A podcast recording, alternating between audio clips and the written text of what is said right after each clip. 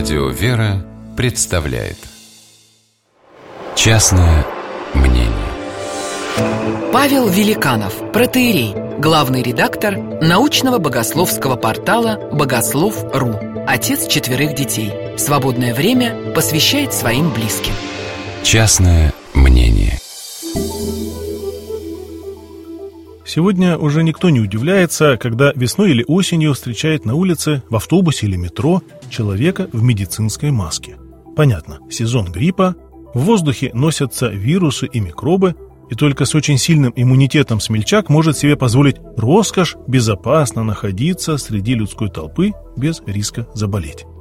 Но ведь есть не только вирусы гриппа или ОРВИ, есть не менее опасные вирусы, которые нас окружают. Это помыслы или мысли-вирусы. Они также незаметны, но даже самая дорогая маска на носу от них не спасет. Когда воскресший Христос явился ученикам в Сионской горнице, в душах апостолов произошло сильнейшее смущение. Они не понимали, что происходит. Их атаковали помыслы о том, что перед ними не их учитель, а какое-то привидение, дух. И Спаситель сразу указал им на причину душевного смятения. «Что смущение есте, и почто помышления входят в сердца ваши».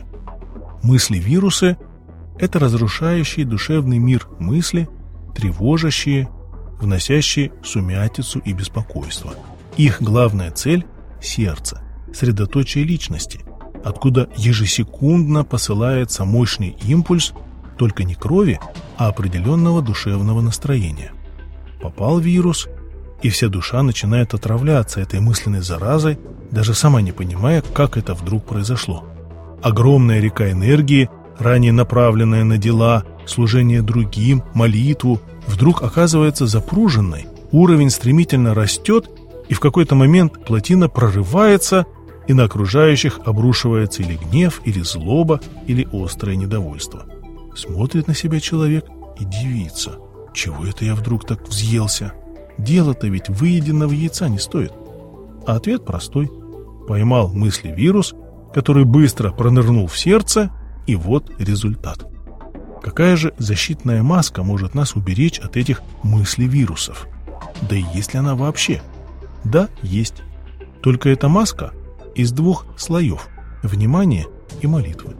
Тот, кто не научился смотреть на появляющееся в сознании несколько со стороны, с позиции наблюдателя, будет поглощать мысли-вирусы горстями. Внимательный же человек, уже не раз обжегшийся об эту душевную заразу, всегда начеку.